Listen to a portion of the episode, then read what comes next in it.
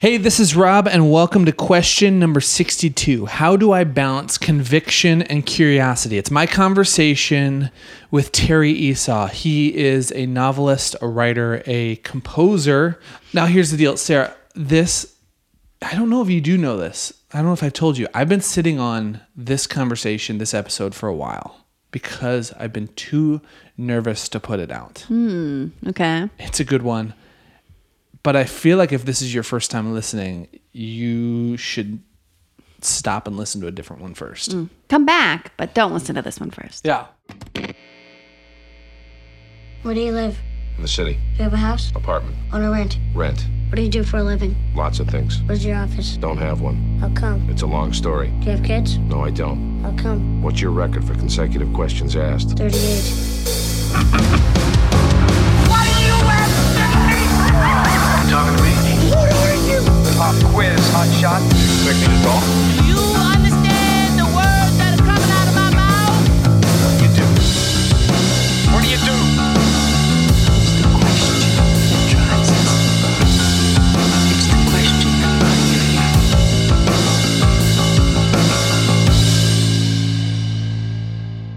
For those of you joining us for the first time, my Stop! name's what? Turn around. stop. For those of you joining us for the first time, stop. Don't even, don't start listening. No, if uh, you, you are just repeated the bit that I did.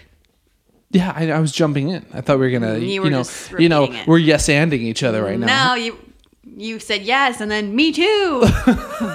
me too. Same, same. For those of you joining us for the first time, my name is Rob Morgan, and for the past decade, I've been traveling the world as a bassist and music director. This is my podcast where I sit down over drinks on location with intriguing people I've met to try and get past what it is they do to find out who they are, why they do it, and what I can learn from them. I'm joined, as always, by my wife, Sarah. Can I interest you in a Guinness? Please do.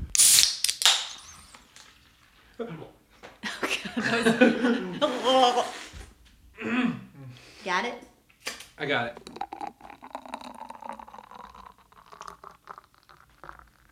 As we wait for a second and let our Guinness cook, I don't know if I've mentioned this. By the way, you and I are officially certified by Guinness Oh gosh.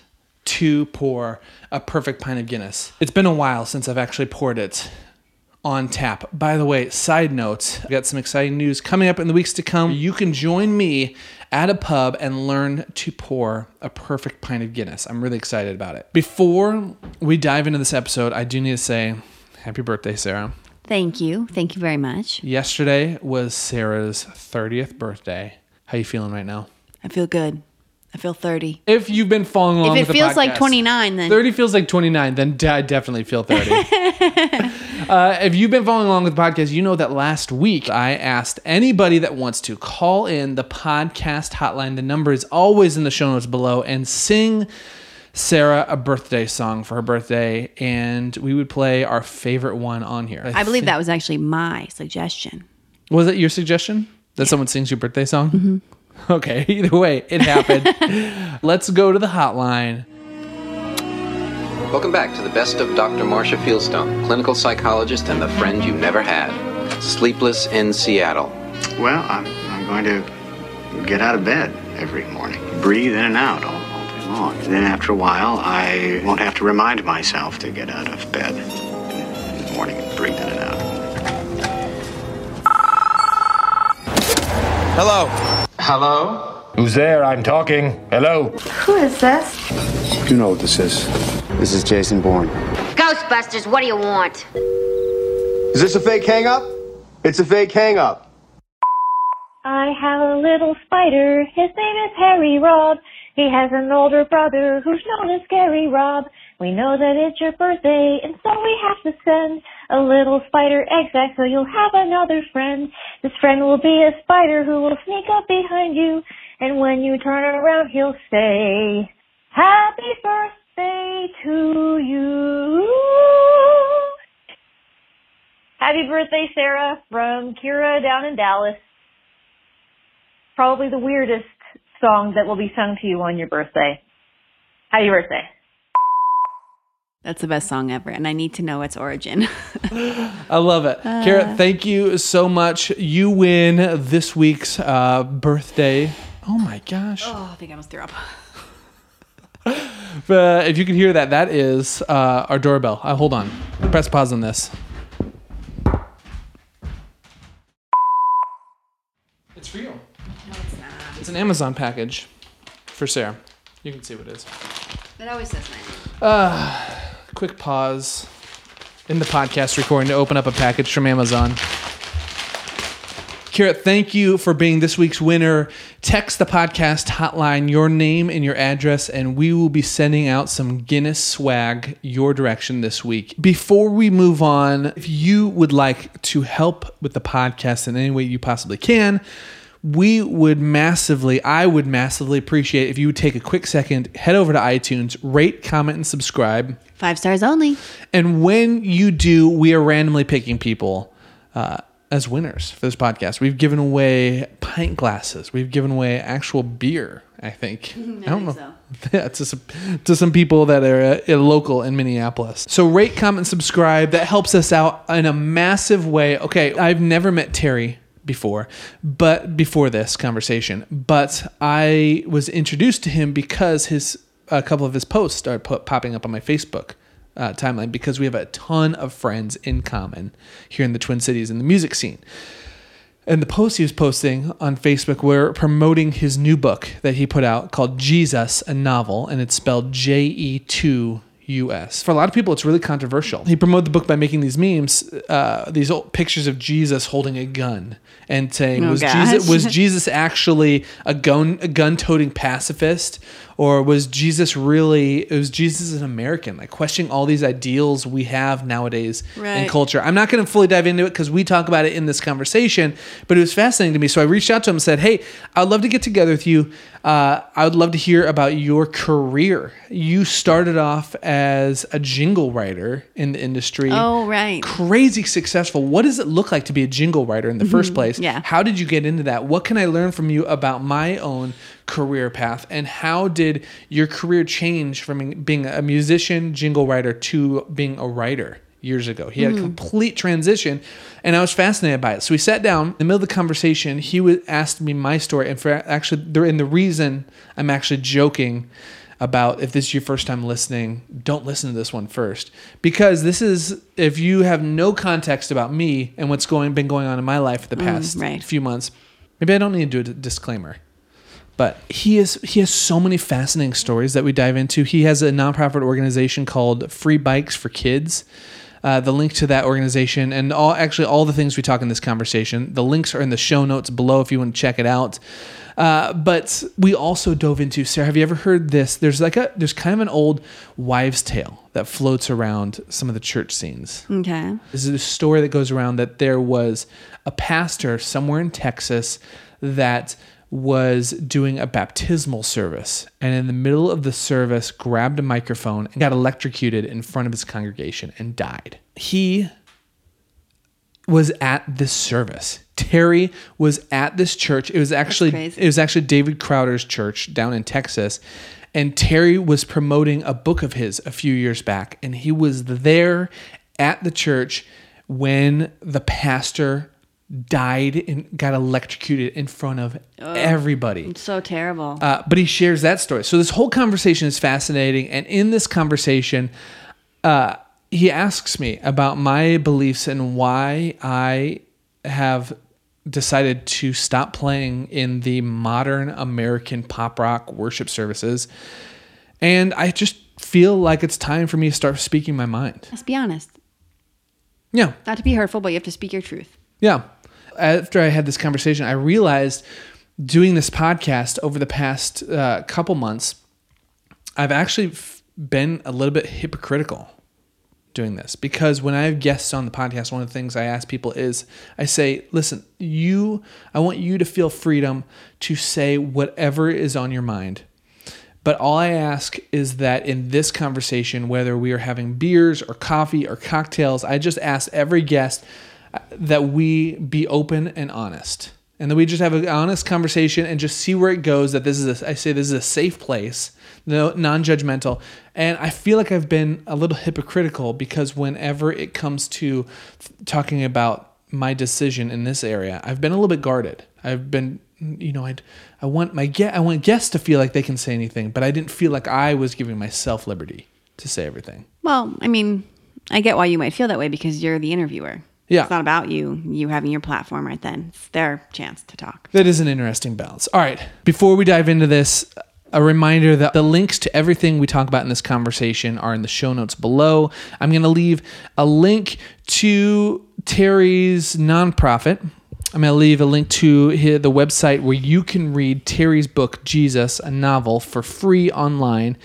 And I'm actually also going to leave a link to a fascinating article that he wrote for City Pages saying Jesus, oh man, I'm, I'm totally, I don't have it in front of me right now, but Jesus would like you to cease and desist using his name. Mm. Or Jesus would like America to cease and desist using his name. Interesting. All right, so let's just get into it. My conversation with Terry Esau at the The Lynhall at the Lynhall in South Minneapolis. on Lyndale. Lynn Hall on Lyndale in South Minneapolis over coffee and pastries.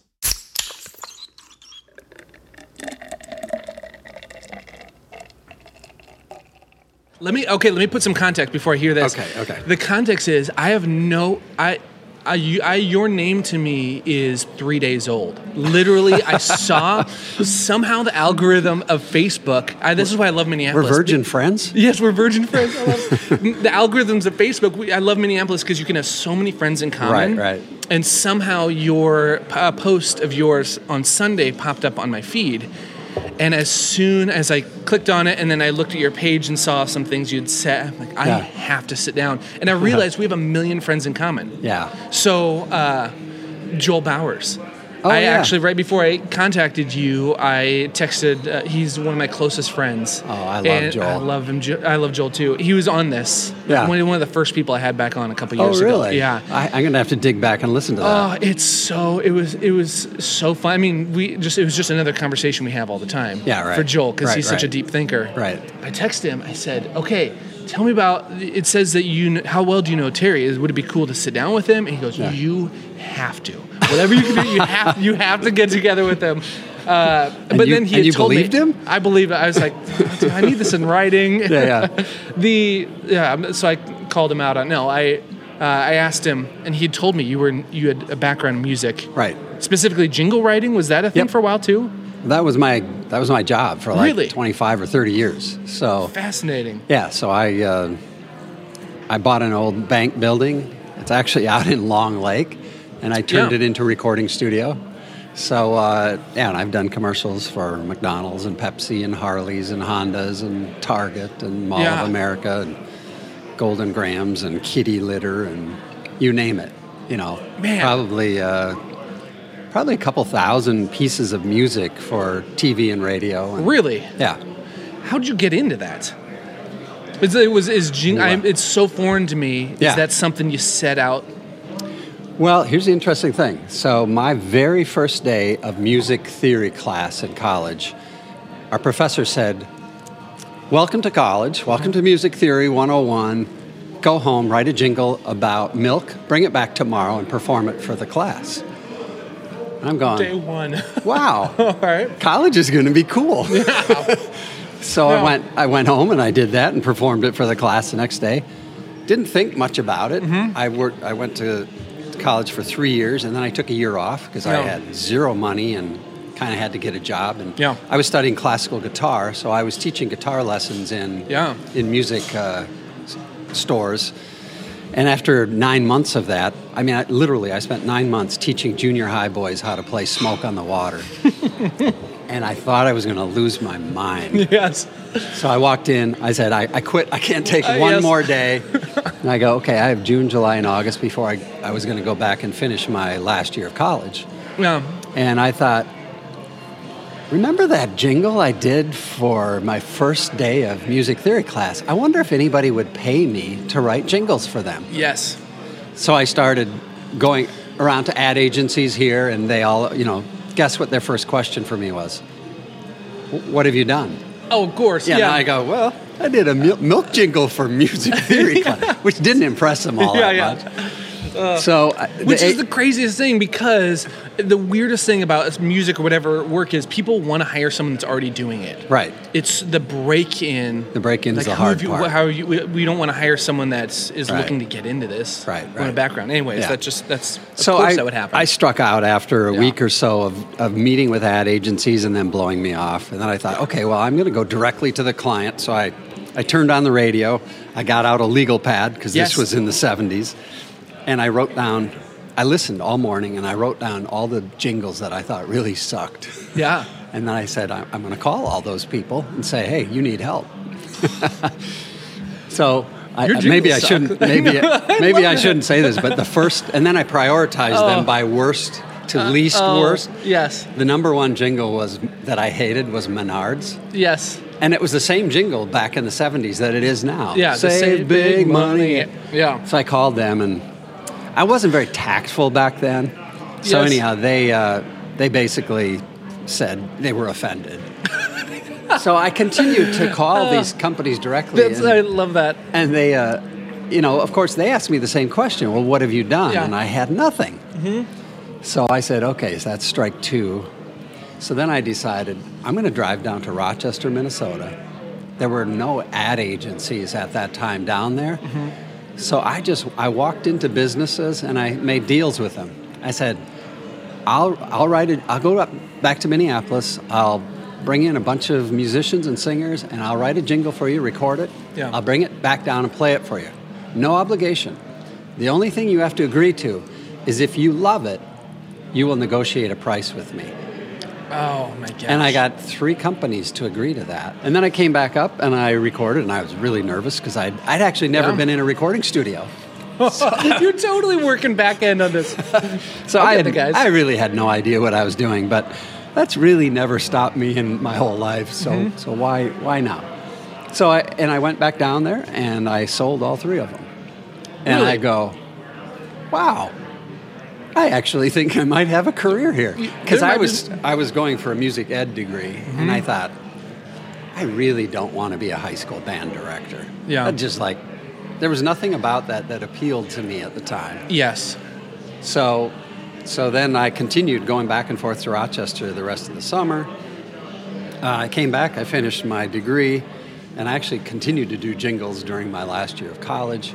And then my, I got married right after college. We moved to Rochester. After eight months, um, the alarm clock radio went on, and three of my jingles came on in a row. And I told Mary, I said, okay, it's time to move back to the big city. Yes. You know, now I can walk into agencies and when they say, "What have you done?" I go here. Yeah. Just turn on. Just tell them, hey, do you have a radio nearby? Let's turn it on. Well, see what happens. unfortunately, it was only Rochester Yes. radio. Yeah. So I uh, still, it still took a while before they Yeah. respected me enough to hire me to do like national kind of campaigns. Yeah. But you, you build into it, and really within a, a couple of years, I was doing, you know, like Target campaigns and stuff like that. So, so Really? it, so it took off pretty fast. The how how big of a factor do you think it was that you went into that situation? I'm thinking about the first time you drove down to, to Rochester. How big of a factor do you think it was that this this wasn't my my dream? My entire life has been to write jingles, and my entire career falls on me convincing these people to buy the jingles. I'm just thinking about I'm thinking about the freedom in your situation to do that. And I'm just I'm in my mind I'm just thinking about how I picture you go down there and if you were in a situation where you were already a jingle writer and you had these tunes and you had to hard sell somebody, Yeah. that would have completely changed the interaction. Whereas Right, you right. went down there and you said, Hey, listen, we got time. I'm not even gonna show you anything today. I don't Ju- know Jack. Yeah, I don't know anything. Just hey, I'm gonna come back. I'll have something. Uh, let's talk then. Yeah. And the freedom of back working it instead of Right, right. I've got a product right here. Make a decision right now. Right. Because then you're tailoring. I don't know. I just think that's such a brilliant business model. Well, sometimes brilliant business models are birthed out of necessity. Yeah. So it's like nobody was nobody would listen to me. Yeah. So I'm going. The only way I'm ever going to get anybody to pay attention to me is if I take a take a chance. Yeah. Take the risk to go out and invest my own money into recording something for somebody, and I don't know if they'll buy it. No. But you know, if you believe in, if you believe that you have the ability and if you have the passion to do it Mm. and the persistence, I always tell I, I've had so many young musicians that come to me and say, "How, how did you do this?" And what what is the key element to being successful? And I usually say, probably persistence. Mm. You know, Yeah. and, and and if you believe that what you are doing, if you have, if you can put out some quality work, Yeah. now you just have to get it in front of the right people. You know, which is a hard thing. Yeah, which is way easier said than done. I, I will. The other thing too is what's fascinating to me about that whole story of of your process is that it's completely backwards from a lot of people that I've talked to, or even my experience um, in music. It's that so so often other people. You have an idea of this is what I want to do. I have my Right, right. I have my tunes. I want this. So now I just have to figure out someone to pay me to do what I want to do. Right. Instead of saying, "Hey, where, where's the need for this first? Like you look at it, it was almost complete. Does that make sense at all? Yeah, oh, no, that's that's how great products are birthed. Yes. Is first where is the need? You know. Yeah. In some ways, that's that's where my nonprofit, Free Bikes for Kids, came out Yeah. of. What was okay? The need is there are millions of kids who don't have bikes. The source, and then you have to go. Is there a source? And I go, yeah, there are millions of garages with bikes sitting in them collecting dust. So now you have a need and a source. Now you have to go, okay, all I have to do is figure out how, how to get the source to the need. Yeah. You know, so we know there's a, a demand Yeah. and there's a supply. Yes. Now we just have to put them together. Yes. So you create the model to put them together, you have a successful business model. Uh, where where did that come? Where did that first come to your awareness? The need for kids For bikes? Bikes. Yeah. Where did this come into your mind? Well. I, I would say I'm a bikeaholic. yeah. Um, you know, when I was like I, I grew up in a tiny little town in southwestern Minnesota, 2,000 Okay. people. I had a paper route because I got paid to ride my bike. Yes. You know, and then my brother and I would build ramps, um, and we'd collect neighborhood kids and make them lie down the street, and we'd see we'd do shows, and we'd see Mhm. how many kids we could jump over. yeah. Classic. Uh, and then when I was 16, the day that school let out in spring, my buddy and I got on our bikes and we rode to the West Coast and back. You know, What? so Okay, give me the, give me the name of the organization again. Free Bikes for Free Kids. Bikes for Kids. And, uh, so FB4K.org. Go check it out. Is it so? It started here. Yep. But now Joel was talking like it is nationwide now, or Well, we're expanding. in we're in eight cities. So Okay. So this started like basically in my garage ten years ago, yeah. just as a fluke, where I thought, okay, I'm gonna. I had done all of the news theme, the music for the news themes for KARE 11 TV here in town for like 30 years. So I called them and I said, hey, my cycling buddies and I want to collect some bikes in the next two weeks and fix them up and give them to kids for Christmas. Yeah. So, uh, and that was in 2008. And in two weeks, we got 250 bikes and we fixed them up and gave them away. And my friend said, That's fun, let's do it again next year. We did, and we gave away like 750 and did it again the next year, and it was 1500. And I said, Okay, this, you know, this was started as a little hobby, but it's getting to be a lot of work, especially for me, you know, putting my time in on this. And I was still kind of in the music business, sort of, at that point. Um, so I said, let's let's uh, let's get a board, Yeah. uh, establish 501c3. I'll go see if I can find a corporate sponsor. Yeah. And uh, we, I brought Allina Health in that year, and we gave away 5,000 bikes that year. Oh my gosh. So now we've given away 70,000 bikes. What? Yeah, we're in eight cities, uh, launching in probably four more cities this year. This is what I do now. This is, My Ah. hobby became my job once again. yes. Oh, okay. This is this is fascinating because to me, the your um, jingle writing and Mm-hmm. this seem very much connected in the thought of envisioning something that someone else can't see, and then showing up and finding a way to express that and paint that picture for them and convince them. I'm not talking about sales, Right. I'm talking about how do you. Although it kind of is sales in a Is way. Is it? Well, Okay. any idea, you have to sell it. Yeah.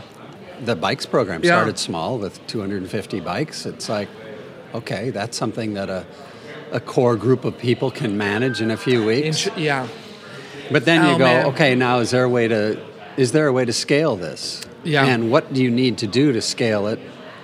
Um, which and in some ways that was foreign to me because you know I, I was a music guy, you know, so running a business and creating a business model. It's almost that's a dirty word.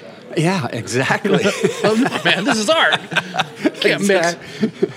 yeah, I even felt that way sometimes in the jingle business. Is like, am I creating art or am I just, you know, doing a consumeristic service for major corporations? Yeah. What did you land on when you Uh, had that self talk? Well, here's an interesting point. We're really jumping around, but Oh, that's I, okay. I love like. Yeah.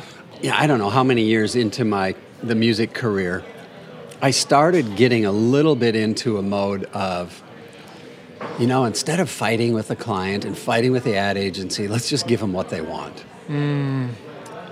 And I didn't start that way. You know, I wanted to go, now here's what I think would really work for you. And here's some music that I think has some this has some musicality to it Yeah. that people are going to go, you know, it's sorry Menards, it's not a Menards jingle Yeah. you know. So after kind of going too far down that road of pleasing the client, I actually talked to the um, one of the guys who was a who worked for me at the time, and I said we're instituting the S and T policy, Okay. squirm and twitch. So I said, I said the first. The first uh, piece of music that we produce for a client when we're working with them, Mhm. if it doesn't make them squirm and twitch a little bit, then we haven't done our job. So it needs to make them a little uncomfortable. Really? Because if it doesn't make them just a little bit uncomfortable, what's it going to do for the, the consumer out there? It's just going to be noise, you know? Yeah. So you have to, I mean, that's what art does, Yeah. right? Yeah. Art asks questions and it makes you uncomfortable and, you know, it's beauty, Yeah. but it asks questions. So I thought, I want to I want to infuse art into this jingle business. Yeah. So I need to I need to ask questions musically, lyrically, whatever, and make Mhm. people a little uncomfortable so that they remember it after they hear it. Yeah. How'd that work out?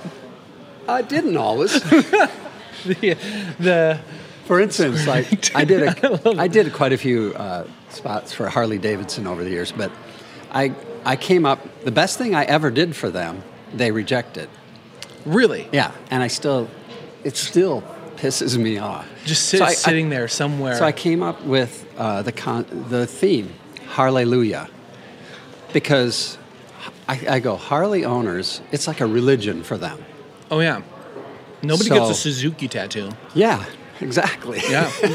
you get a Harley tattoo, man. So I, I went to them, and I, I actually hired the Steeles, the Mhm. Black Gospel family here, and we did this just smoking Black Gospel version of this. How you know it was singing to the Spirit of Motion, and it was Oh, yes. it, it was really cool. I thought, Oh, and we went to them, brilliant. and it, it really made him nervous.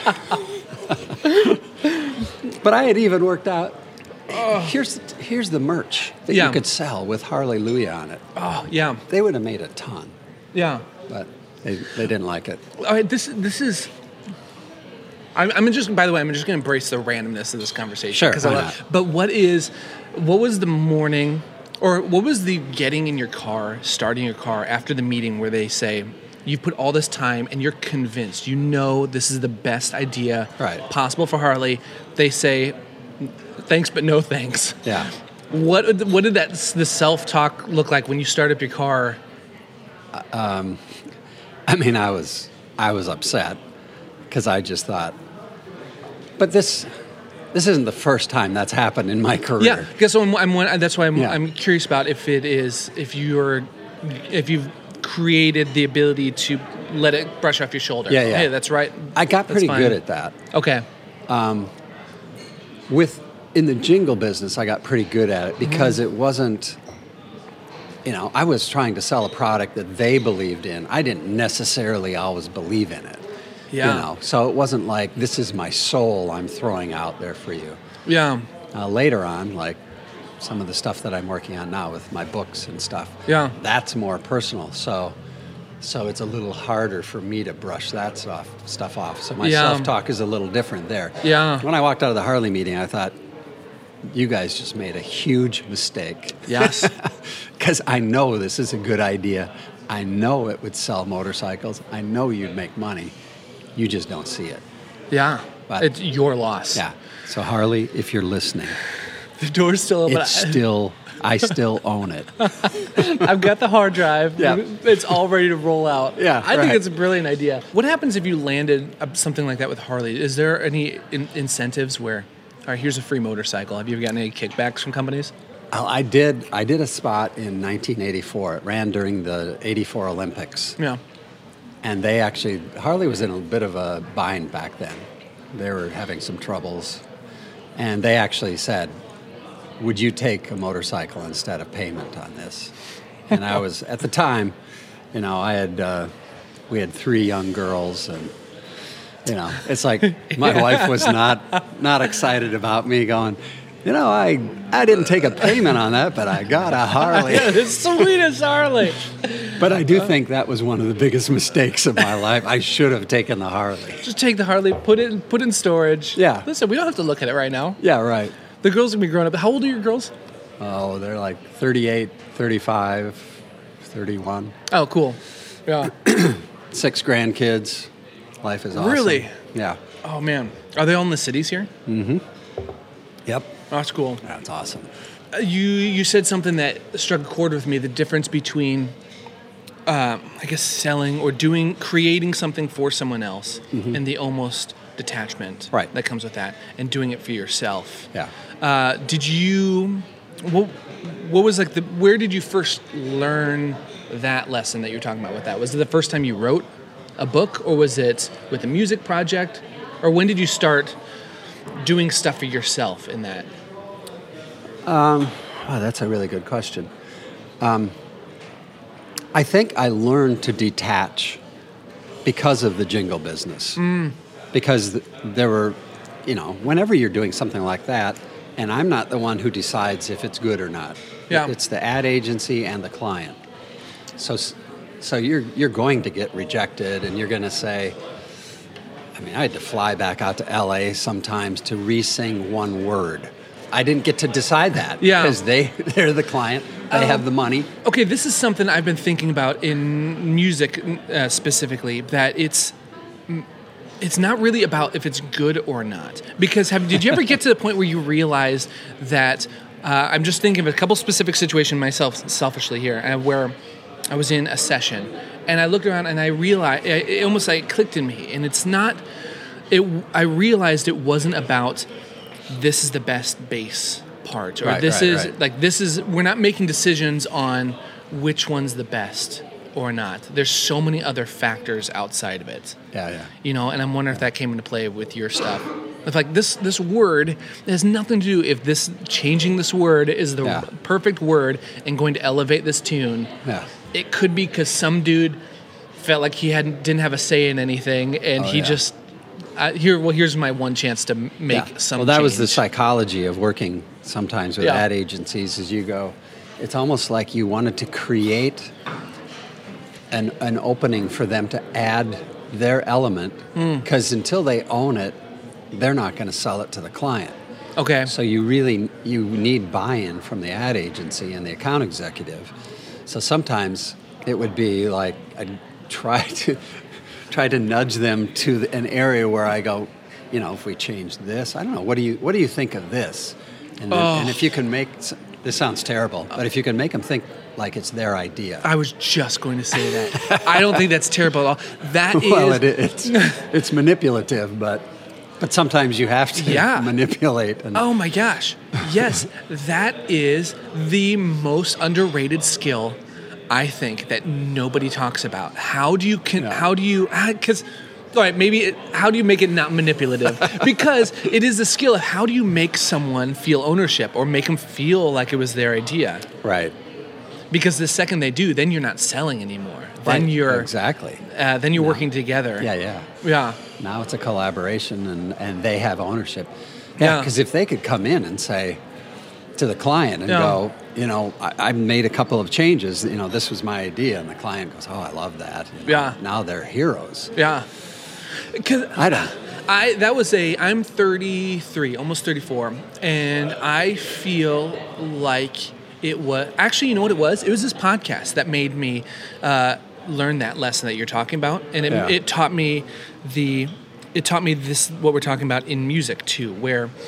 Uh, I thought when it came to when it came to having a conversation, I used to think that it was it was all about uh, I need to force it. I need to come up with the the perfect questions to ask. I Right. need to, but it was all about this yes anding. Like, oh, cool, you said this, and then adding to Yeah, it. And yeah. it's, it's all about listening in the moment. Yeah. And I realized that in my music side of things, in sessions or rehearsals, I was horrible.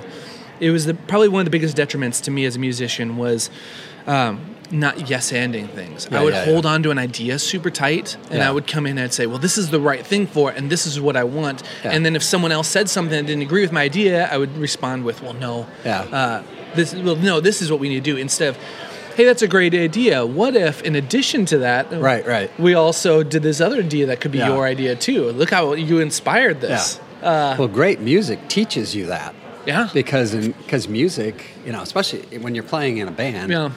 It's like everybody can't solo. Yeah. You know, you have to go.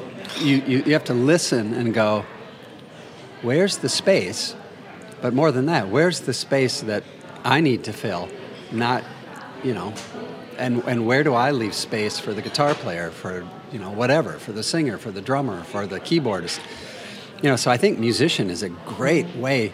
It's probably mm. being a musician probably trained you to be an interviewer because because you had to learn the concept of space there. Now you when you're interviewing, you have to go. Is this a time when I jump in and offer my thoughts on it, or ask another question, or do I leave some space because Yeah. this guy might go someplace? You know, I, I yeah, well, yeah, one hundred percent. Yeah. and then also you have to think about that, but then if you you have to ignore it to a certain extent, especially musically. If you if you get too much in your head, Right. you're going to trip. Right. If you think about if you think about walking too much, where Feel your it. feet are doing, you're going to fall in your face. Right. Uh, yeah. Hey, Okay, let me play devil's advocate here in this topic then. All right. Where do you find the balance between uh, on all right, on, on one hand, you have the goal is to create something cool and to, or to sell a product, say Yeah. in your jingle writing business, uh, and to convince them that's their idea, or for, or not maybe even convince them because that's manipulative. Uh, how to encourage buy-in, how to get Yeah, them yeah, to buy yep, into a situation. yep. But then on the other hand, it is how do you uh, show that you have value and how do you project that on the other hand you're bringing something to the table and that you're worth the time that people are paying you to be here Yeah. does that make sense how do you hold those two in your mind of Well, I, first of all, I would say you have to believe that you bring something valuable to the table. Mm. Because I, the problem with manipulating or convincing or overplaying or overtalking, that's a generally a problem of low self-esteem or not belief in yourself. Mm. When because when you don't believe in yourself or your skill or your playing ability or whatever, yeah now you're trying to convince people that you're good. So whenever, whenever you're trying to convince people that you're good, now you, you've lost the musicality concept of it or the mm. Or the great interviewer concept because now you're trying now you're selling and when you're doing that you, you're not listening to the other instruments or you're not listening to the person you're interviewing because you're already working out your thing in your mind of what is the next question or, or I Yes. kind of I like what he said there but I want to take it there mm-hmm. so you're not letting the music oh play and write itself. You are you're, and now now take that into marriage. Yeah. Because you're married right? Oh yeah yeah, so how's it playing to marriage? Um, hear your thoughts. Like okay what does that how's Well, that connect? I mean, if if if you overplay in marriage, you're not going to have a very good marriage. you know, if you're trying, if you're insecure in who you are, and you're Mm. trying to, if you play too many notes, Mm. you know, yeah your marriage isn't going to isn't to work. If Yeah. you're if you're if you're having a disagreement with your spouse, and she's uh, she's pitching, so, you know, giving you her feelings, Yeah. and the whole time you're thinking about how you're going to respond. You haven't heard it, Yes. you know. One. and you're going to play really sucky music together, Yeah. or, or the dance is going to be very awkward, and it's yes. she's in three four, you're in four four, and you know. How did how did you learn that? And did that was that just a pro, over Six- time? I'm 64. Oh, yeah. I think the older I get, the more hesitant I am to give advice. yeah. And I, this is you can't see this, uh, but I You tend put your to, foot on the table. I and, tend to. uh, I have just my kidding. hand open here, so it's like I hold on to things with my hand open more than with my Hmm. my hand clenched. So, um, because because if I if I were to go like this, with my hand clenched on what I think is true and what I think is is going to work. Mm-hmm. I've changed that many times over the course of my 64 years. So now, as you get older, you kind of, I think, you tend to hold on to things more loosely. I'm, I'm less concerned, well, maybe this is good and bad. I'm much less concerned what people think of me, I you know? Think that's amazing. Yes. Because because if you're always trying to manage other people's perception of you, Mm. now you're selling and now you're not being yourself because you're trying to be something that's acceptable to them. And it's like, that's a lot of work. Yes. It's exhausting. It's not true. It's not real. So I think the sooner, you know, that's why I see some old people and they they do really kind of weird, eccentric things. And I'm going, they didn't used to do those in public, they did them in private. yeah. And now they just don't care anymore. Yeah. And I go, I respect that. you obviously you, listen. You didn't have time to put put on pants this morning, Yeah, and now right. you're in Walmart walking around. Yeah. I respect that. yeah, you yeah. got things to do. yeah. And you don't care what anybody thinks. So that, I mean, there's Yeah, freedom in that. Yeah. Oh. And to me, yes. It's like I, I want to live in that kind of freedom where I, this is who I am, Mm. and I'm not saying that I don't need to grow in any in other ways. I obviously do. Yeah. You could ask Mary, my wife, that, and she would she would tell you some ways. But to be always on the cell and trying to convince people that you're somebody you aren't, it's like that's that's not Mm. Oh. a good way to live. you you're reading my mail because it is that I can relate to that so in such a massive way. It's just so exhausting of Yeah. trying to convince. Um, yeah, trying to. I, there, I mean, every, there's there's a million things that you just said there. I, could, I that trigger different thoughts in my mind, but um, even the thought of this open-handed thing. Yeah. I heard a quote recently that talked about, and I have I wrote it uh, in my studio wall, and it, the question is: Is this open-handed energy or grasping energy? Right. The most valuable things in my life have come out of when I've had open and open-handed energy Mm-hmm. Right. instead of trying to hold on to something so tight. And I am, or the times I'm thinking about my music career when I've held on to it so tight. I'm in a massive, I'm in a massive, massive season of uh, both. I'm just in tra- a transition season with Yeah. career, uh, and also I just. Um, this is a side note too. I, so I just this last month said I'm I am taking a step down from playing in churches because Okay. of personal reasons and, and the You're going to tell pop- me what your personal reasons are? Okay, so the deal is the the deal for me was um, so I got into music because of essentially because of church congregational Right. uh, modern I, Okay. evangelical pop worship. Right. That's how I learned when I was younger. Right. Ended up coming to Minneapolis. Went to school at a school called North Central Mm-hmm. University downtown. Studied in their worship department. Went on tour with all their worship teams Okay. continued on, toured with different people, but the main underlying theme has been playing in churches. And, and I got to the point where I was overwhelmed with, I, have, I haven't. Uh, I haven't really talked spirituality really much on this, my my own stuff on this podcast. Well, but we're, I, we're going there. oh man, Rob, we're I- going there right oh now. man, well the deal was Because we need. I want to talk about my book that yeah, and just came out, and, and that's this, I was just gonna say that's the only reason I'm willing I'm willing to open up about this is because I felt like I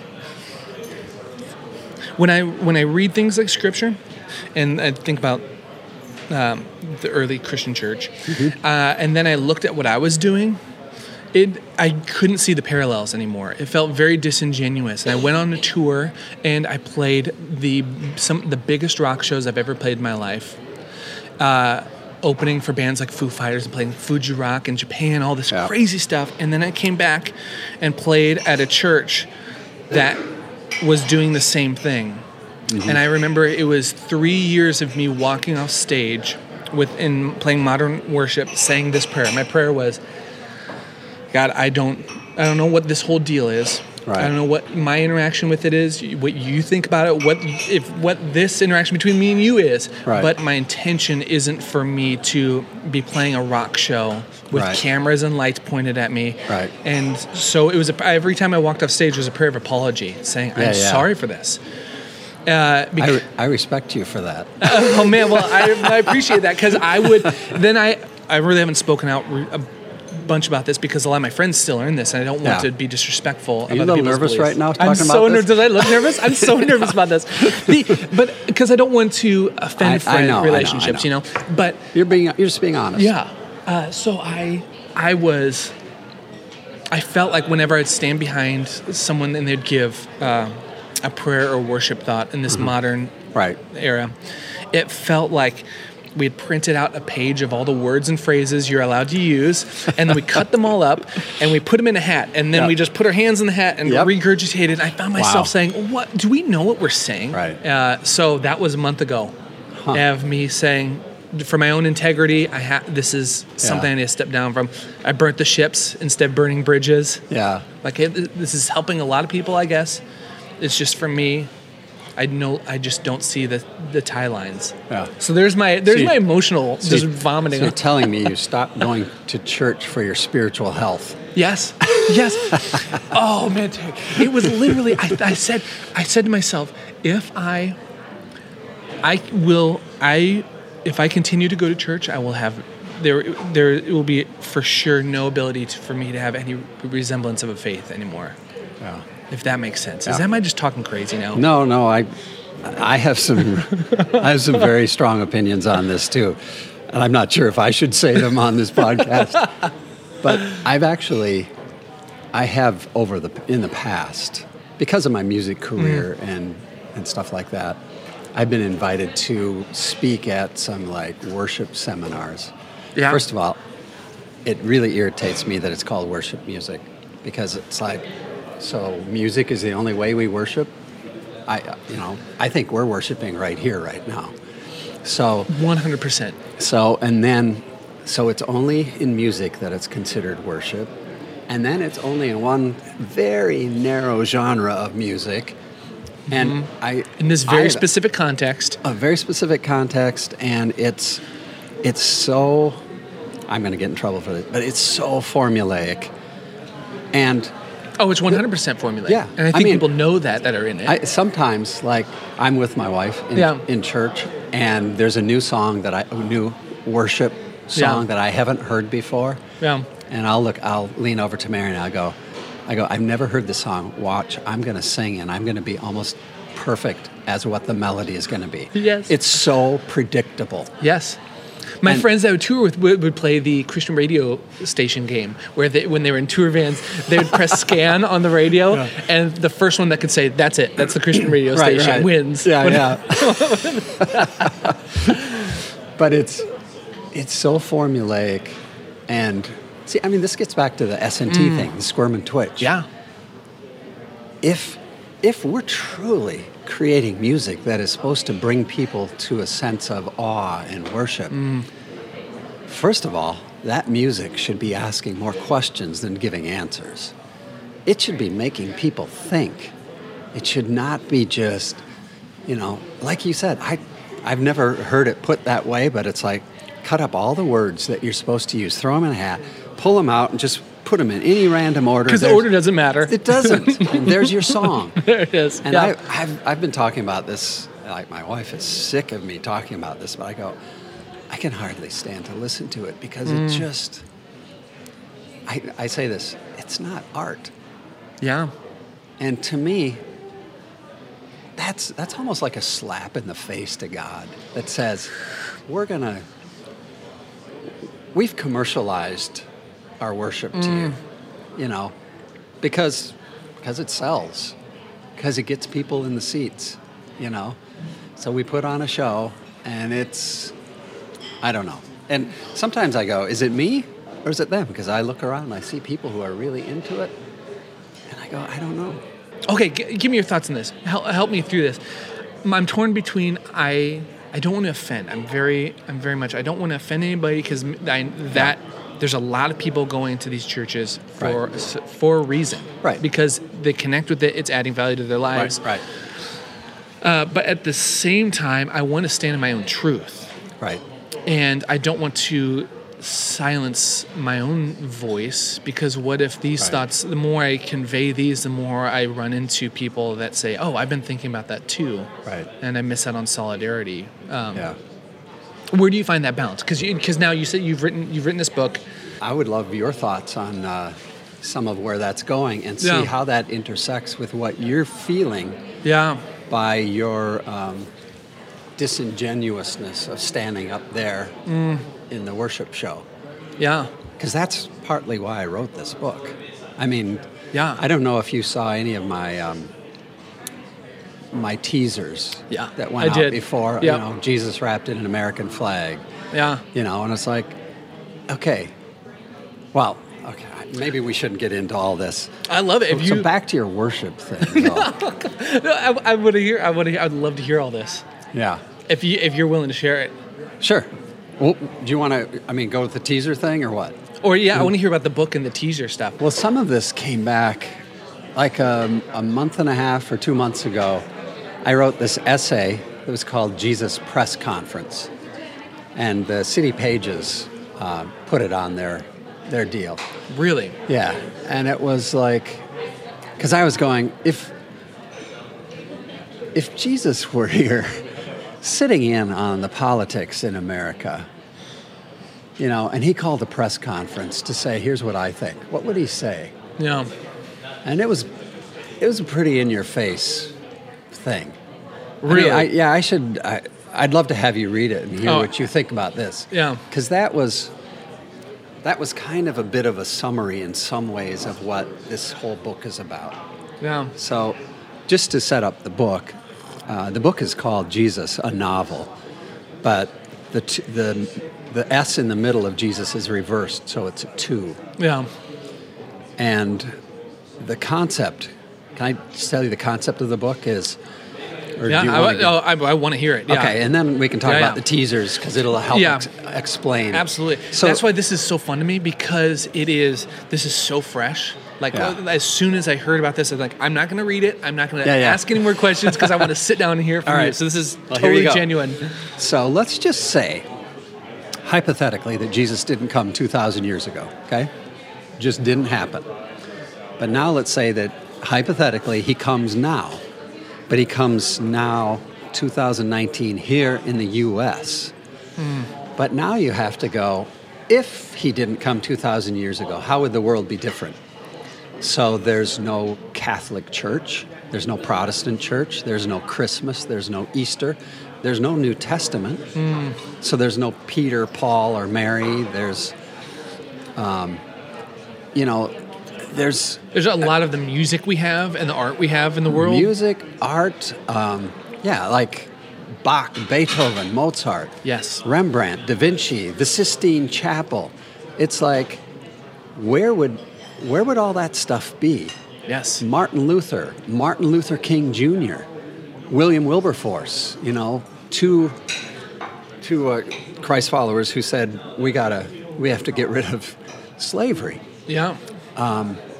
So there's, you know, I mean, you look at America and you go, uh, I mean, we came, the pilgrims came here for religious freedom. Yeah. You know, how would that have happened?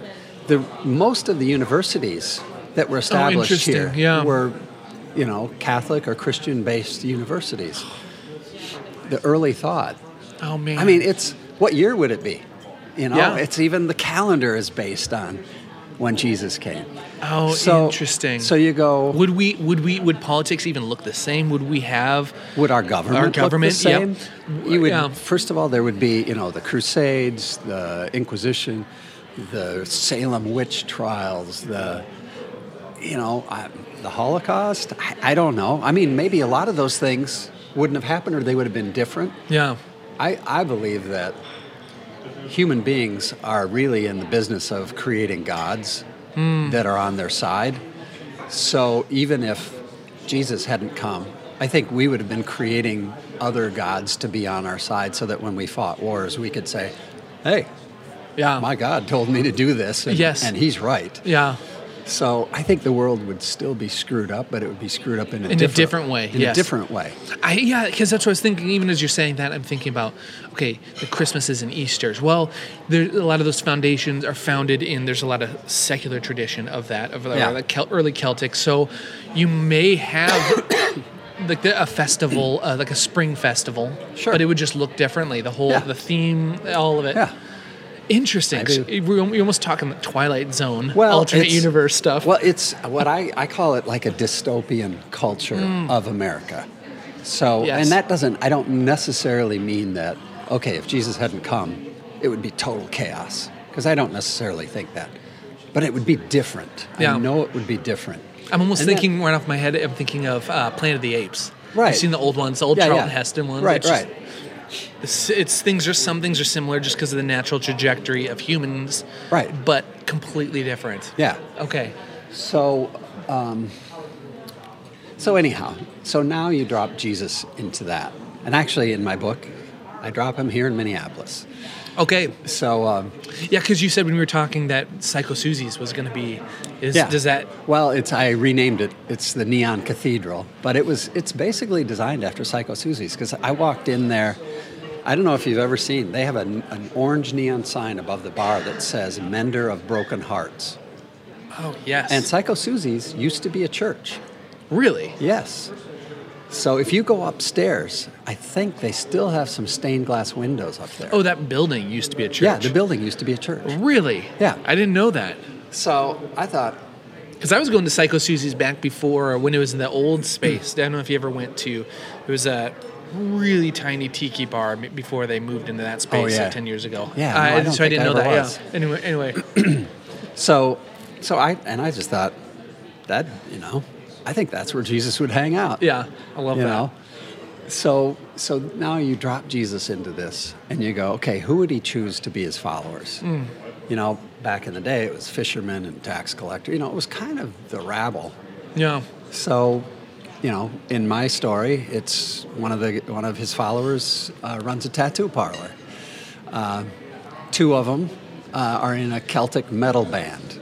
You know, they're really these pissed off Irish guys. Yeah. Um, there's a, a bookie. There's a, a homeless guy who basically he's autistic, lives under the Lake Street Bridge. Yeah. Um, there's a young woman who's one of his followers who's a slave. So in my book, slavery still exists, but it's it's not a racial only slavery. It's a, an economic slavery. Mm. So uh, and it's called the Brotherhood of the Yoked. And what you do is you sell yourself into slavery. So if if you go, I can't survive, I'm starving, you could choose to sell yourself into slavery, and the government regulated it. So, Fascinating. so that's I told you it was a bit dystopian. Yes. But um, so anyhow, so now you have this culture, Mm-hmm. and so who who does Jesus pick to be his followers? What stories does he tell?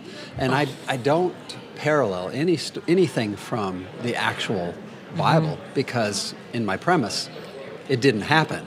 yeah. So you can't parallel something that didn't happen. Yeah. So I had to write all Ah. all fresh parables and stories like that. Okay, so you were um, see. This is you're asking. The reason I like this your approach is because you're asking the questions. I feel um, you didn't take the cheap way out of this, and I think this. I don't know if you've uh, read much like fantasy fiction, but uh, I'm thinking about how some people when they're writing, uh, how they approach time travel. There's Right. a really cheap way to approach time travel, or you can dive into it and you have to ask hard questions. Okay, Right, so right. are we in, are we changing alternate universes? Are we changing time in Right, the right. future? So where does that go in? Yeah. And you're asking the hard questions in this. Yeah. So do I just parody because then the story's already written? I'll just kind of twist yeah. it a little bit. Right, right. Completely And fresh. I did not want to do that. Because love it. See, okay, so that now let's get back to your Yeah. original question with the teasers and stuff. So why did I write this? I wrote this predominantly because the Jesus that I see presented in our culture screwed up. You know, it's Jesus is a middle-aged white man. I don't think so. You know, so one of my teasers had somebody with makeup putting white white makeup on Jesus' face to to lighten his skin. Oh, You know. yes. And it's like, was you know Jesus a middle-aged white man? I don't think so. Yeah. Um, Jesus uh, wrapped in an American flag. You know, is Mm. he a fundamentalist Republican? I don't think so. Is he a political ideologue? No. But that's how he's presented in a lot of our culture. Yeah. We're seeing him, and in some ways, it's like the worship thing you were talking about. We're going, how do we how do we commoditize Jesus and make him work for us to help us sell our product? Yes. Well, or and our product may be getting a Republican elected to president. And I'm this is not a political book. Yeah. But I'm just saying, whenever whoever politically um, puts a leash on Jesus and he says and says, "Oh, he's on our side," Mm. now we have a problem. So so there's that. There's the money thing. You know, the health and wealth, the prosperity gospel crap that's you know, if you say these words and if you believe strongly enough, God is going to he's going to make everything turn out great. Yes. Well- Tenfold the check that you sent yeah. in today. And I go, "Well, how did that work out for him?" Yeah. You know, Mm-hmm. So it's like there's, I think our culture is just feeding lies about who Jesus is, and I think our culture is totally, in a lot of ways, disinterested in Jesus for a good reason, Mm. because the Jesus that's been presented is not his fake. And it's like yeah, if, there's if- not weight to it. There's not truth. yeah, Yeah. I wouldn't believe in that guy. Yeah. You know? Yes. And I'm going, if that's who he is, I'm going to go find a different God because that that God is not worthy of my worship. Yeah. So anyhow, I think our culture has written off Jesus because they've seen the wrong one. Mhm. And I wanted to go, and some of this is for me too, because I'm I'm disenchanted with everything that I see going on. I go, Yeah. I want to I want to dig back in and explore. If I, you know, if I had the opportunity to walk side by side with this guy today in our culture or whatever it might look like, what would I think? You know, would I buy into this guy's mission? Yeah. Or would I go, I don't think so. Yeah. So by writing this book, it gave me an opportunity to do that, to explore what would I do? Yeah. So I, I think that's, you know, it, I wanted to say this to you, I, I forgot earlier. When I first saw the name of your podcast, I, I was in like that Yeah. because the word curiosity means a lot to me. Yeah. Um, every one of my book proposals, so when you're pitching a, a book idea to a publisher, Yeah. you write a proposal, and one category they always want you to address is who's your audience? Who are you writing to? Every one of my books, I've defined my, my audience as people who are spiritually curious. But I don't care if they're atheists or Christians hmm. or Muslims or Buddhists. I just want people who are curious. Yeah. Because if you're not curious, you're not asking questions anymore. Yeah. And if you're not asking questions, then you must be one of those people who think you have truth figured out. Yeah. You know. So so I'm I'm I'm still curious and I'm trying to write for people who are curious and I'm saying here's something to think about. Yeah. Now let's talk about it. What does curiosity mean to you? I know you kind of Well- said a little bit of that right there, but how'd you define that for yourself? Uh, to me, it's it's like hunger. It's like I, I it's almost like I can't I can't put my finger on it, but like when I see something, uh, an article or a title for something or a podcast, and it's like it's almost like it's a it's a stake, you know, and I go, I have to know about that. I, I've been wondering about that. I have to know, and it's it's almost as important to me as my next meal, because I just I have to I have to try to understand, and maybe it's uh, it's just I think well I have already said when you stop being curious, you stop learning. Yeah. So now when you when you stop being curious, you start becoming stupid. yes.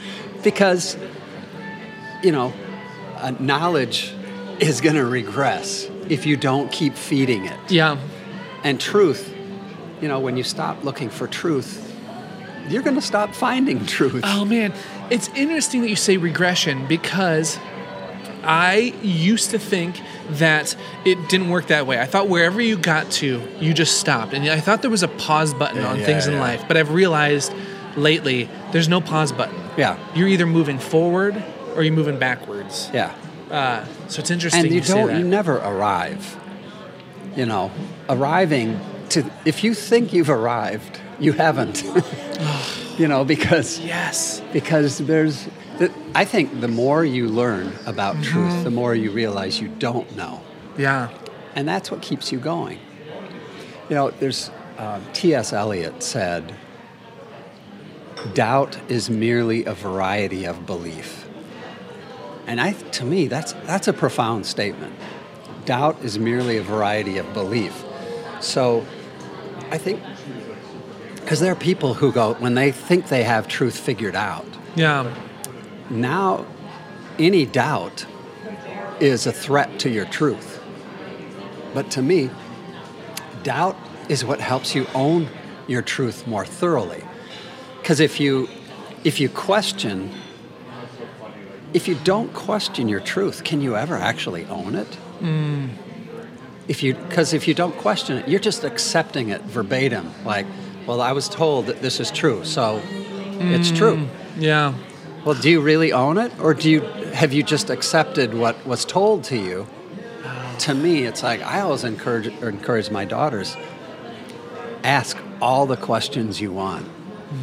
Uh, you know, your mother and I are not afraid of your questions. God certainly isn't afraid of your questions. If God's afraid of our questions, He's not a very big God, right? Yes. So ask away. Yeah. you know? Oh. Ask all the questions you Mm. want. My only my only uh, caveat I would say to you is don't throw the baby out with the bathwater. So yeah, there's a ton of hypocrisy in religion and Christianity. But I think there's some truth there too. Yeah. So we have to be careful that we don't make everything like there is no truth. All Mm. truth is equal. And I don't I don't want to necessarily define that for you. Yeah. Um, well, maybe instead of defining that the specifics of it, what how do you find balance in your life between on one hand having conviction, let's just say conviction and Okay. belief, and Uh-huh. it could be in anything. Yep. And on the other hand having curiosity and open-handedness and genuine asking questions. How do you balance that? I, I don't to be honest, I don't see any problem with that. Yeah. Um, you know, I was just out in Portland uh, where we have a one of our programs is running out there, and the guy I was hanging out with is a is a Buddhist, and uh, you know he invited somebody over for dinner one night, and we're sitting around there, and they're telling me about all these great um, teachers that they studied under, Yeah. and there are some really interesting things in there. Yeah. And there were there were true things about that. So it's you know, it's not that there isn't truth in other things, in other religions even. But you kind of have to look at it as a whole and go, okay, is I, I can accept parts of this because that, that's part of our job as curious people, right? Yeah. You know, is to ask the questions, look at both sides of it and weigh it and go, is this something that I want to continue exploring as potentially true? Or is it mm. something I go, you know, I, I don't think the evidence is there to support that. So I think I think we do we should be doing that all the time. Yeah. You know, so I I don't I'm not afraid to read things about other religions. In fact, I like to. It's like, you know, I, I read Christopher Hitchens' book, God is Not Great. Yeah. You know? And I thought it was fascinating. Yeah. You know? So I don't hold to the beliefs that he held to, Yeah. but I probably learned some things by reading his book. So I think I think when we become afraid to read any other things that are are are sold as truth, now we're uh, now we're now we're regressing again because because our fear 100% our fear is controlling Yes. us rather than our curiosity. Yes. So I would say, like, when you ask what curiosity is, to me, I would say it's the opposite of fear. You know, because Oh fear gosh. kills so much. Yes. Oh. I mean, how many times did Jesus say, "Fear not"? Yeah. You know, that was one of his most prevalent commands. hmm Yeah. So, and I sometimes in, in Christian circles now, I see a lot of fear. Yeah. So I wonder what's going on there. Interesting. Is it a fear of if I read this, I'm going to lose my faith? Part of me goes, if you read that and lose your faith, I'm not sure. Yeah. How, how much faith did you have in the first place? Yeah. You know, if, Yeah. we, if we have to protect our faith from from doubt, you know, I, I don't know. To me, that's like now you're you're kind of living in a lie. Yes. You, okay. To create some kind of wrap up with this, because right. I want to be respectful of your time. I could, I could talk to you. I could talk to you all day about this. Uh, you know, you know what this? It. I have a visual in my head when you're saying this, and I think this is what ties it all together. It all comes back to the bikes, to me. Riding a bike. If you stop, what happens when you stop moving forward? If you stop, uh, maybe the key isn't to figure out if you if you freak out about stressing about the right direction. Am I, am I Yeah. constantly? In the, no, if you're moving forward, that's the only way you can stand upright. Yep. And that was my thing. I felt like Yeah. I had stayed still, and if I don't keep moving, I'm gonna fall over Right. and break something. Yeah, yeah. And maybe that's what it comes down to is the continuing to move forward, the continuum movement, asking questions, Yeah. uh, dancing with it. I don't know. Yeah, uh, all right, did you? So you, I'm, I'm visualizing you writing this book in private. It's so funny how creating something is so polarizing, where it's such a private thing, but also Yeah. now it's a completely public thing. Right. Was there any fear in sharing it? Did you finish it? Was there any hesitation? Um, no, I, I well, I had some fear for my wife and my family because I this this From is them? my fourth book. Okay. So and whenever you write something, it doesn't just affect me; it affects my family. Because I mean, you would not believe people. People can be really cruel, you know, and and I've you know with some of my earlier books, I did not think there was stuff that controversial in it, but people find it and go, you know, you are so full, you know, Yeah. you know. Um, so I was a little apprehensive for my family, but I'm kind of, I'm kind of at that place where, like I said, I don't, Mm. I don't really care. But I did. I mean, there's there's a lot of language in this book because I made these people real. Mhm. You know, I, I I have edited a few things back. Early on, Jesus had a few words that, that he expressed himself more fully, more colorfully, and I pulled some of that back. But I actually, I, I didn't pitch it.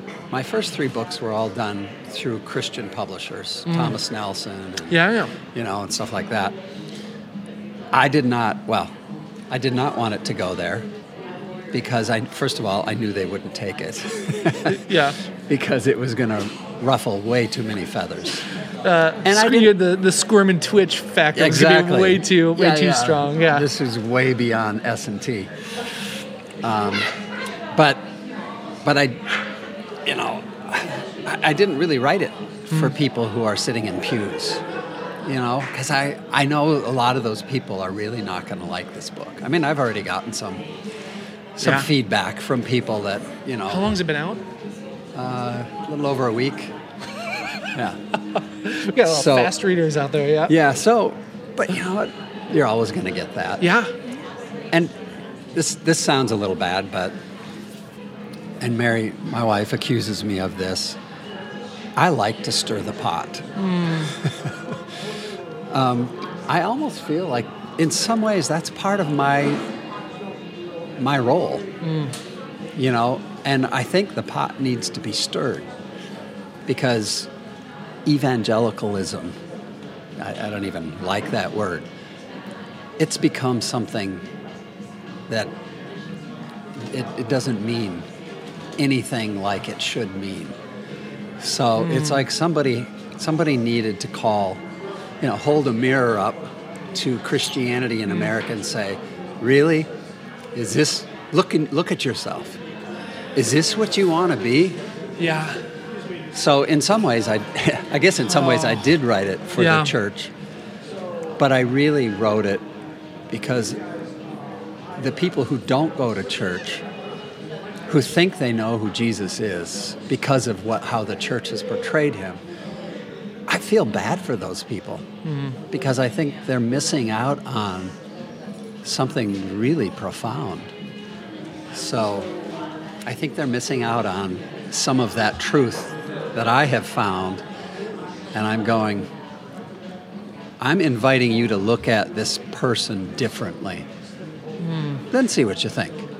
You know, What is the what's the greatest what's the greatest reaction someone could have? You could have a hope for someone reading this.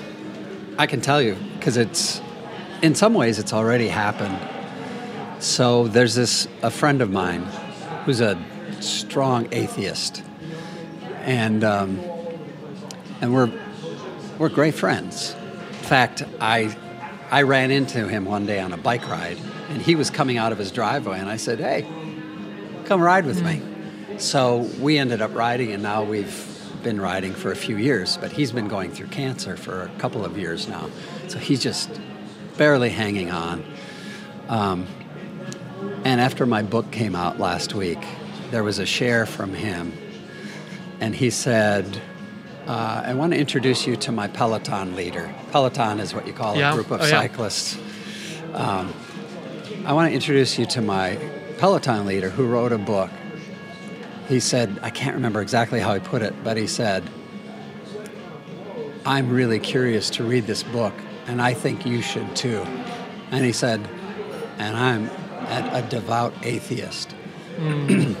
So to me, it was like saying, I always want to have relationships with people where they go, Terry's not here to judge me. Terry's here to speak what he, you know, what he thinks is true, but he's also going to listen to what I think is true, and we can have a discussion. And none of it's ever going to be personal. He's he's not going to think less of me because of what I believe. Mm. You know, and that's how my friend Leon is. He's uh, we we're friends. Yeah. So to me, if an you know if an atheist wants to, to read the book, great. If a Buddhist wants to read it, if a evangelical wants to read it, Yeah. great. Here's here's some thoughts to think about. Do with it what you want. Yes. Oh, is it in print? no, it's not how- right. Because It's, I it's only digital right now. Yeah, and that's really cool because it's available. It's saw- free. Yeah. So I there's a, there's a platform on the website where the whole book, 303 pages, is right there. So you don't you don't even have to download it. Mm. You can scroll through. It turns the pages. It's uh, Yeah. I have a forum, a discussion forum on there, where um, you know you can throw questions out and Yeah. discuss it with other people who are reading. you and I are so opposite in our comfort. Uh, my discomfort in uh, making anybody squirm and twitch. Yeah, yeah. And and your uh, com- Proclivity to But- yes. encourage twitching. Yes, and I'm so je- I'm just so je- jealous of the confidence that comes uh, that's in that. Own I don't it, have any baby. answer- I don't have any answers to it. I'm just Yeah. so pumped You know that what? this happened.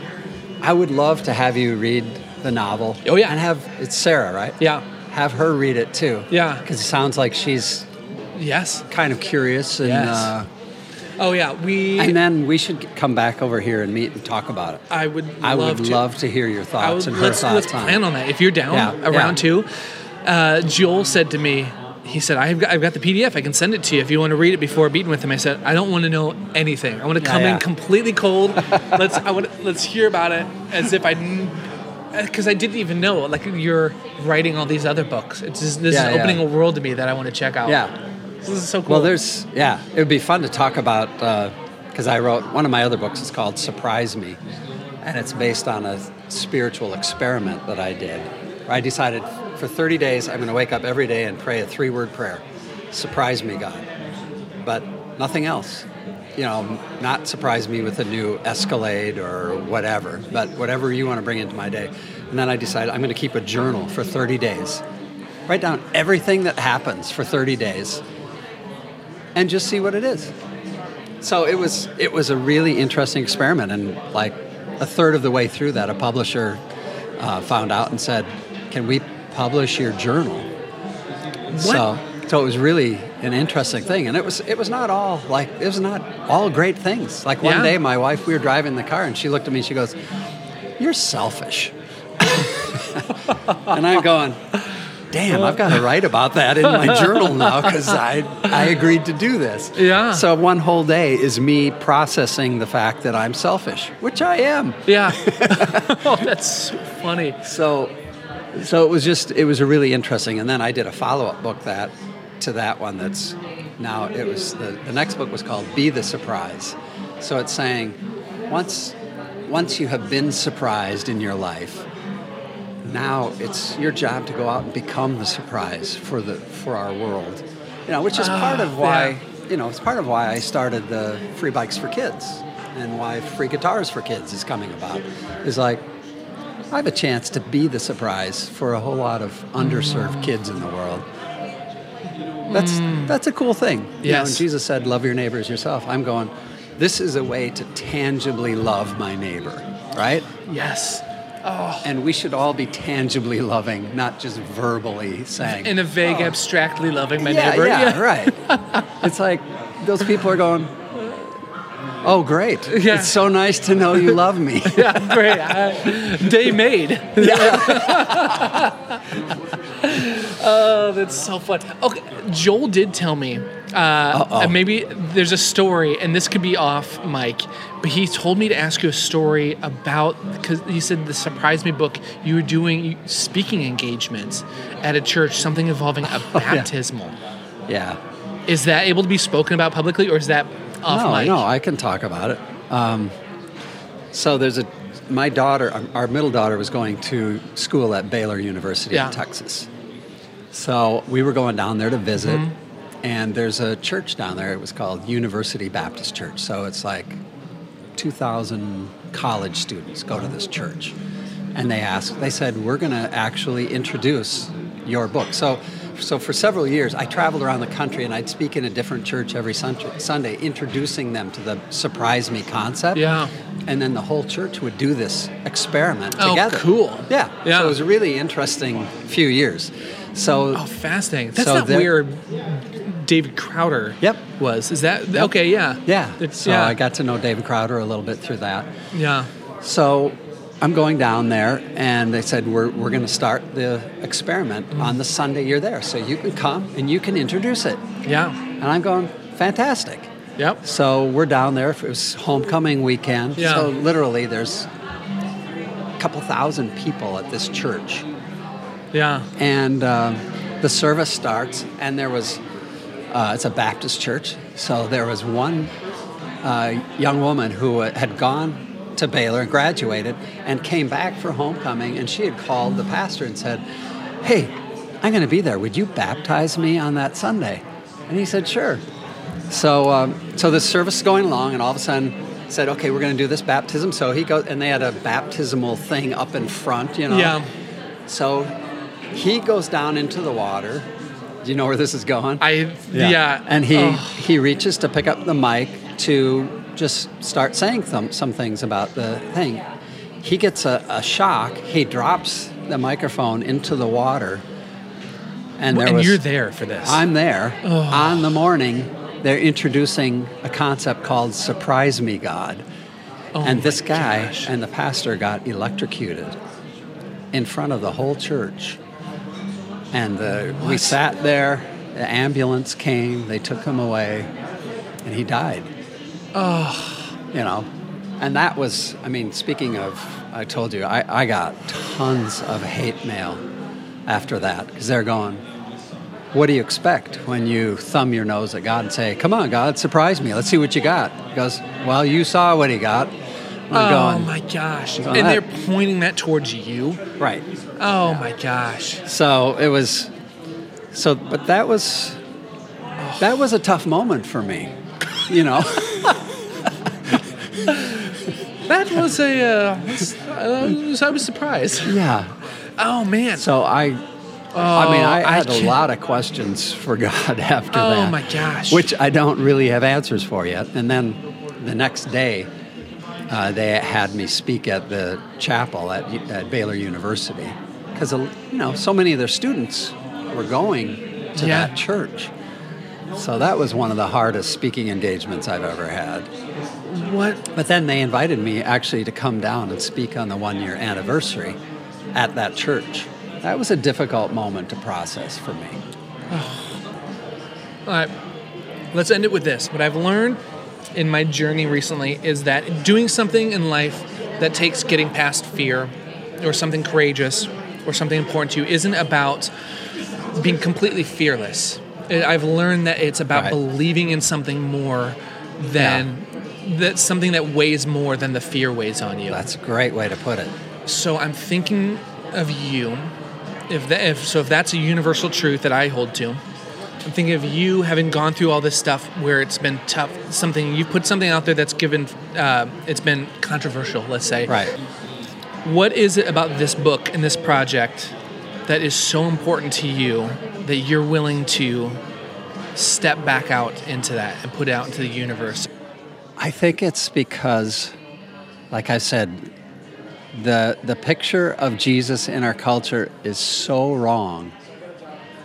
It's so misguided that it, it drives me insane. And whether whether people believe in who Jesus was or not is is not even the only thing here.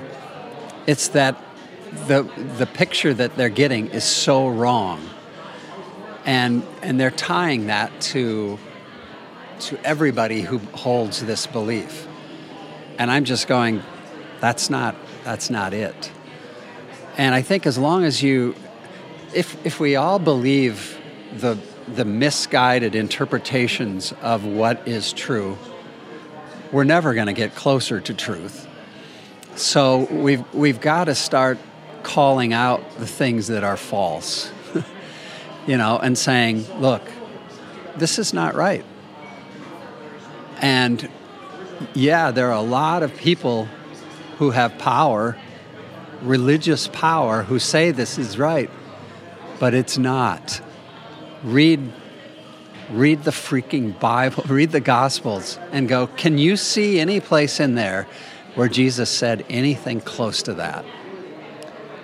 And I'm going, I don't see it.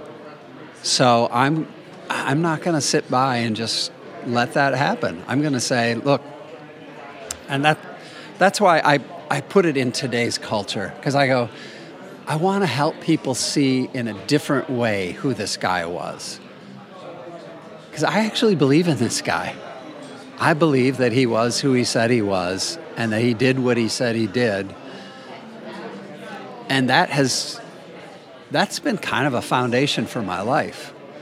I'm like you where I go I can't, I I struggle with this worship music scene and the vibe, and I struggle with this and I struggle with that. But like I told my daughters, don't throw the baby out with the bathwater, you know? Hey guys, this is Rob with just a quick note before you head off into your week. I just wanted to say a huge thank you, a massive thank you to any of you that have rated, commented, or subscribed to this podcast on iTunes. Also, thank you to those of you that have reached out to me and shared your stories of how these interviews or some of these conversations have impacted you, have inspired you. Man, that has been so awesome to hear. If you have a story you'd like to share with me, head over to thecuriouspod.com slash contact, and I'd love to hear your stories or any just questions you may have for me. Hey, while you're over there, if you want to check out show notes for this or any of the other interviews I've done, or contact info for this guest or any of the others, head over to thecuriouspod.com for any of that. And also, I'm really pumped about this. We have a map right there on the front of the website that shows all the locations that these interviews and conversations have taken place. It's pretty cool. You can click on it, you can see where these have done. If you want to go visit them, if you've heard something you like and you want to go check it out for yourself, that's right there. Or you can just check it out at thecuriouspod.com slash map or just right there on the front of the website. I'll show. I'll show. Also, if you want to reach out to me on social media or follow me anywhere, pretty much everything online is the Rob Morgan at the Rob Morgan, whatever. You you you, you know the drill. All right, enough of that nonsense. All this podcasting has made me thirsty. You know, I am so pumped that I do not have to deal with sponsors for this podcast, or else I'd have to tell you podcasting makes me thirsty, and nothing quenches a podcast thirst, whether you're listening, uh, interviewing, editing, recording, listening to something unrelated to a podcast. Nothing quenches a thirst like a Guinness. Hey, Hofi, can I steal you for a second? Do you have anything you want to say about Guinness? I'd like to take a minute to thank Guinness because it truly is made of more. That's all. All right. That's it. Thanks. uh, I love that crap. All right.